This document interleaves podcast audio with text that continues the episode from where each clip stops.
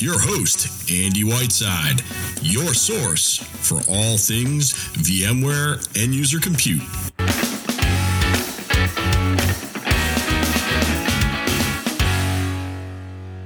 Hello, everyone, and welcome to episode four of On the Horizon. Is the podcast I do each week. I'm your host, Andy Whiteside. I've got with me uh, our reoccurring guest, Scott March. Scott, you got a you got a new title recently. What, what have you doing now? Uh, now a solutions architect. It's pretty exciting. So looking should be a fun time with that one. So uh, yeah, it's now I'm going to be looking a little bit more strategic. So uh, yeah, it should be fun. So I mean, I can still call and bug you with questions all the time. Oh yeah, many times as you need. So as far as I'm concerned. All right. Well, um, Scott and I are getting together today. We're going to go over some of the some of the things going on with Horizon Eight, specifically around um, cloning.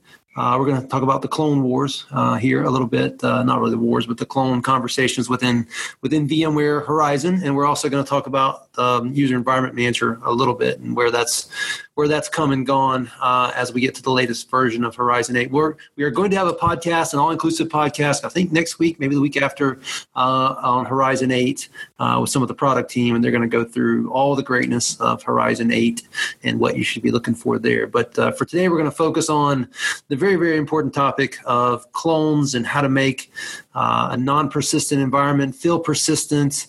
Uh, and so users have what is most important, which is a good user experience.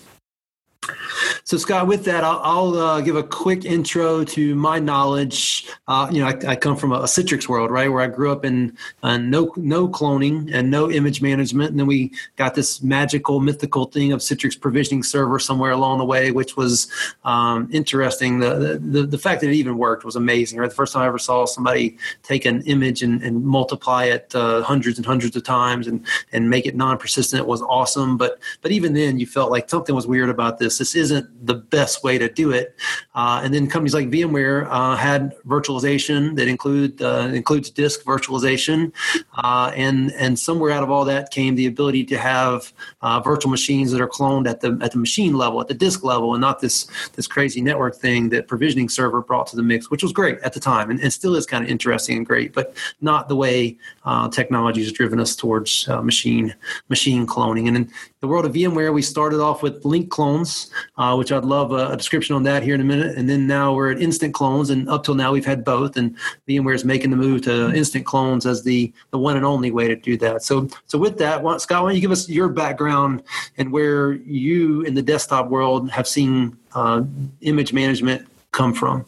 Yeah, sure. So, I mean, you know, way back when persistent was all you had as a choice, right? So it was basically almost the same thing as a physical machine. And, uh, you know, the whole idea about virtual desktops is we want to be able to provision them fast. We want to make sure that those updates happen in a quick way. And that's really where link clones kind of came into existence. Uh, so link clones has been around for a long time. We put that in, I don't know what version exactly, but I've been doing this longer than most. And I've been working with link clones probably for seven years now. Uh, and anybody that's worked with link clones before, uh, you know, they all they we all know the same challenge, right? I mean, it's it's a can be a tedious process. We're installing a composer server, we're managing a database. Uh, we got to, you know, when we want to update all those machines and those pools, we got to use Recompose, which, uh, you know, everybody I'm sure has stayed up at night thinking about that. And then, uh, you know, refresh and rebalance. We call it the three R's. And, uh, you know, it did a great job for a long time. Uh, but the key thing here is, is VMware's, you know, we, we came up with a better way, and that's really instant clones. And uh, long story short, uh, you know, one of the big things about link clones, just just take you know, just think about you know creating 2,000 VMs. Uh, you know, on average, that can take you anywhere between four hours to six, seven hours to do, depending on uh, your environment, what you're using for storage. Uh, you know, it's a painful process, and then you have those those you know patch Tuesdays that everybody loves. You know, we all know and love patch Tuesdays from Microsoft uh, you have to go through that same process, and it can take a very, very long time to do that. Uh, to compare that with instant clones, uh, one of the key things there is we can literally roll out 2,000 VMs in about 40 minutes. And the first 20 minutes as you're staging, it literally takes about 20 minutes to build out 2,000 VMs. It's, it's amazing what that can do. and it's doing that without any database, without any extra services. Uh, this is literally all built into vCenter and, v, and, and vSphere. So we're using a technology called VM forking that will literally uh, allow you to do that without any of the extra services that we all were used to before. So you're no longer managing that database or worrying about backing it up anymore. It's all it's all there. Um, so it's pretty exciting. Uh, but one of the challenges before is it was only available in the enterprise version. So anybody who had standard and advanced literally couldn't use that. And uh, that was always the biggest thing is, you know, okay, great, I've got standard and advanced. What do I do? I'm still using link clones. And that's where Horizon 8 came out. We're like, well, you know what, guys? Now instant clones is available in all versions. Um, we're going to deprecate link clones, but we're going to give you time to figure that out. So pretty exciting stuff. We're looking forward to it. It's, uh, you know, uh, XenTegra is a great partner to, to help you out with that. Um, so we're definitely, uh, you know, looking forward to see where that move actually happens going forward. So, so Scott, up until now, if you had the licensing entitlement, which now it's great, every, everybody has mm-hmm. it. Um, some people were using persistent images, what I call monolithic images. Some people were using uh, linked clones. Yeah. Uh, some people were using instant clones. So you really had a, a lot of people had a commonly had a mix match, mismatch of lots of different technologies. Now everybody going forward will be instant clones for for non-persistent. Can instant clones be used for persistent as well? Uh, there is a persistent instant clone. It's something that you can use for certain use cases. Um, you know, the key thing there is to use them sparingly. Uh, you know, if you have a use case that requires a persistent instant clone, and that's usually because of a legacy application of some sort, uh, that's where that would fit. But the neat thing about instant clones is when you log into a machine, or when those instant clones are there and a user logs into those machines, they're going to go ahead and use that machine. But when they leave that machine, that machine's actually destroyed and recreated. And why that's important is because if any patches were actually updated on the golden image, the next time that user logs in, they're going to get those updates. But you know, everybody's asking me, Scott, well, what happens to all of my data? What happens to my applications? Because if those machines are destroyed, well, that should go away too. And that's where Dynamic Environment Manager fits in. So we have two other components that play with instant clones. Dynamic Environment Manager is one. That's where your profile is stored. So those are all your application settings, that's your Windows settings, uh, all the stuff that you know the folks are used to on their desktop. That's where it comes from. And the other one is App Volumes, which is actually publishing all your applications on the fly as well well. So when you log into that desktop, the desktop is created on the fly, your applications and your profile is loaded. And that's a fantastic thing because guess what? Say that machine actually fails, or you want to actually go to a different site, maybe uh, maybe you're, I don't know, going to California and you have a data center out there, we can rehydrate your machine with those moving parts anywhere. So disaster recovery is simple now. Again, geolocation, if you want to move that machine around, you can do that as well. All kinds of various different use cases that this opens that persistent machines won't allow you to do.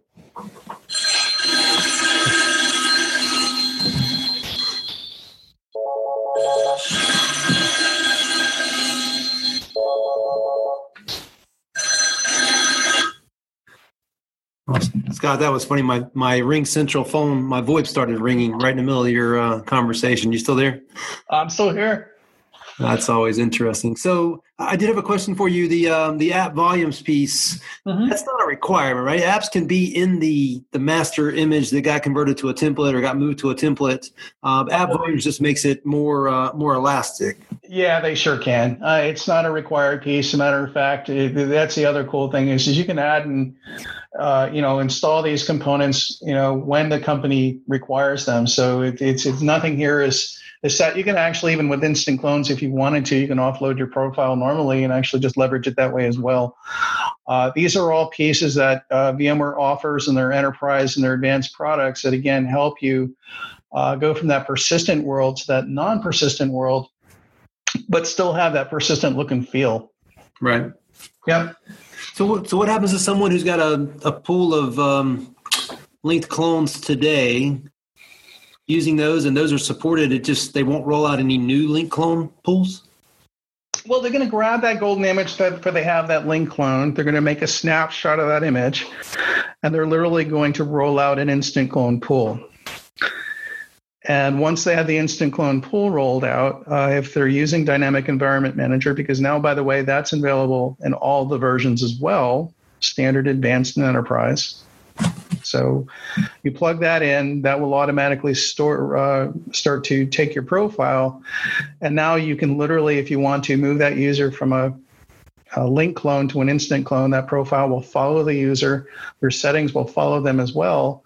And that migration will be done in a fairly seamless way. Now, you still need to look at the applications. You're still app remediation doesn't go away. Uh, so there's no magic buttons there, but it's a, a very simple process to get them on the new new environment.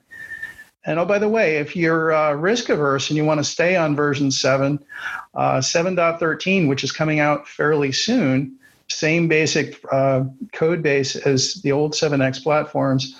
Uh, this will allow you, from a licensing perspective, to take, start taking advantage of all the stuff we just talked about. So you don't need to go to 8 right away to do this.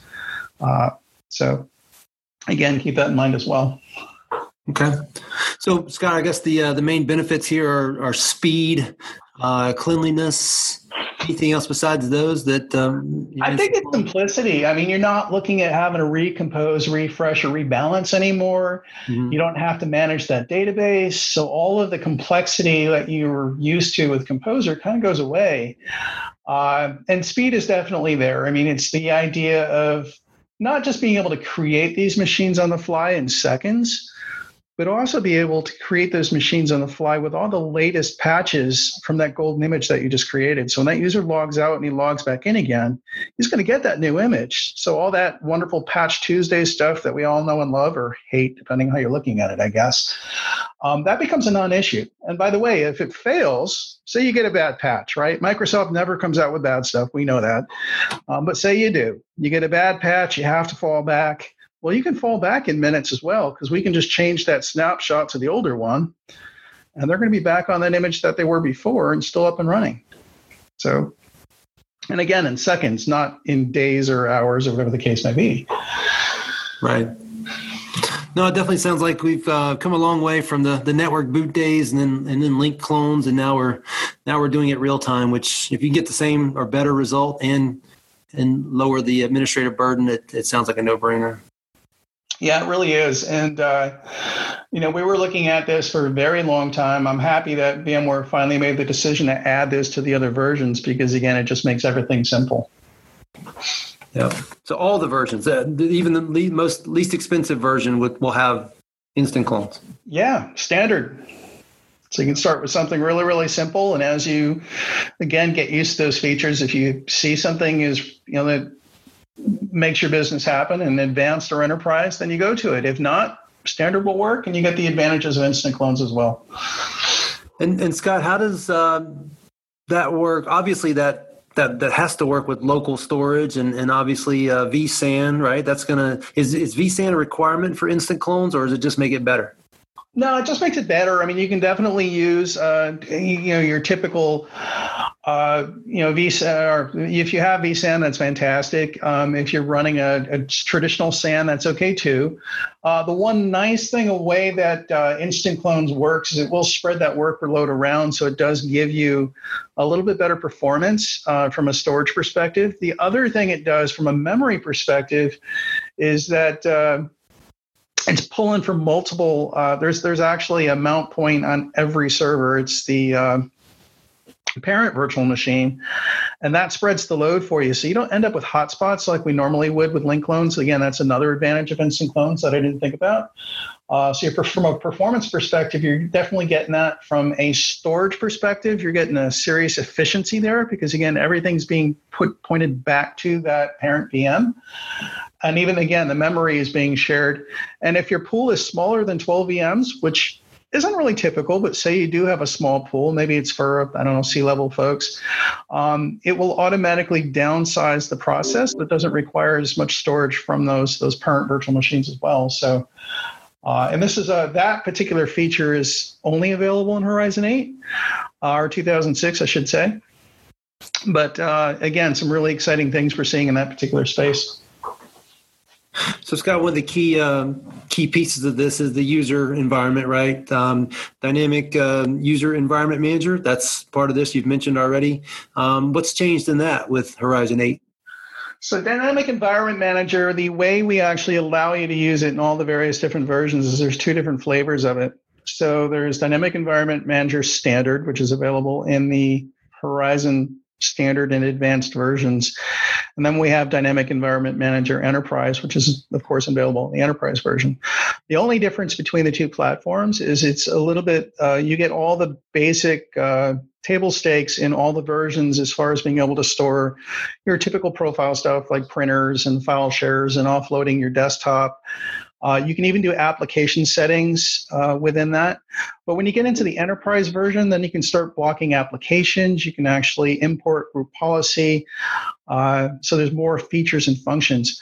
But the neat part is, you, again, you get the basics in all the various different versions. So that instant clone, all those settings I just talked about will follow that user no matter what they log into. Uh, but if you get into the more enterprise versions, of course, you get more bells and whistles. Okay. Um, how does that work in the cloud? In other words, if I'm going to host the the desktop workloads in the cloud, does that does uh, Dynamic Environment Manager go with me there, or is there how, how does that work? Yeah, well, I mean, so Dynamic Environment Manager from a platform perspective is very simple. Um, it's literally just two file shares uh, a group policy in your Active Directory, and uh, a, a, MMC snap-in that you put to manage the tool itself. Uh, that can be used anywhere. So you can have an on-prem environment uh, running just fine with Horizon, uh, or you and you say you have uh, an environment running in AWS or even Azure. Um, you can actually use Dynamic Environment Manager there as well. And if you're replicating that with DFS, uh, DFSSR or DFSR, sorry about that, um, those settings will actually follow you in the cloud as well. So when that user logs into a desktop in Azure or AWS, they're going to get those same settings no matter where they're at. So again, that non-persistent desktop, uh, whether they're on-prem or in the cloud, um, they're going to get those various different set are the settings that will actually follow them. The other part I didn't talk about is Horizon 2006 um, offers universal licensing, which it's the same license in both spots as well, and the same broker. So you can use Universal Broker, connect there once, and what it'll do is the Universal Broker will point you to the right environment, whether that's on-prem uh, but if that's not available, uh, it'll automatically put you to the cloud. So you can use that cloud space for disaster recovery if you want. Mm. And from the user perspective, it's seamless. And from an administrative perspective, it's again one central uh, single pane of glass to manage all of that as well on both platforms. So, and Scott, at that in that, in that case, would it be like a real time um, uh, recovery recovery time of, of zero, or is there usually a little lag there? And, and even if there is, do people even care if, as long as they have most? Well, yeah, I mean, it really depends on your replication scheme on how often you replicate that data across sites. But yeah, the RTO is very low. So your recovery time objective is going to be zero. That's the amount of time it takes to move that user to a different environment. Uh, what might be a little bit behind is that recovery point objective, which is the amount of time it t- or the amount of uh, our age of that data. Sorry, how old it is from the time it, you actually you know executed to what you're getting with that new desktop. So if that user logs in and that replication say is every 15 minutes, uh, their desktop might be 15 minutes old, but again, that really you know it depends on how how important that user is as far as or what they think that data how important that data is to the user. So if they're a financial customer, maybe they want a, a low RPO of you know 15 minutes or in some cases synchronous. Uh, but if you're an average you know user that you know where that data isn't as critical, you know you can set that replication to whatever you want. Could be hours, could be days. But the key thing is again that user can get to those desktops from you know immediately if something does happen.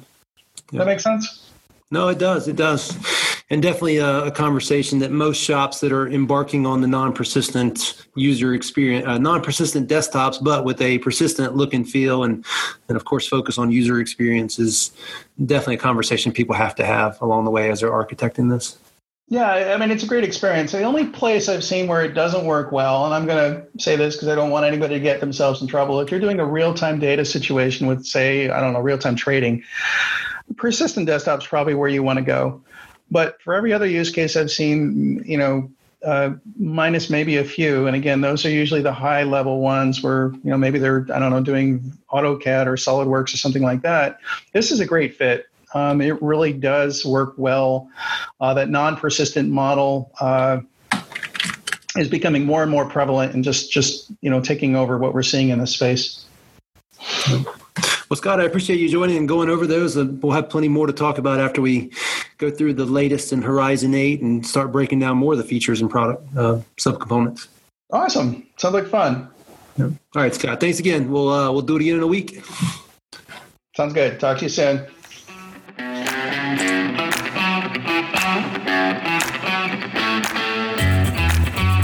Thank you for listening to On the Horizon with your host, Andy Whiteside. A special thanks to our guests. Podcast produced by Pete Downing. For any input, or if you want to join our podcast, please email us at info at xentegra.com. Podcast copyrighted by XenTegra LLC.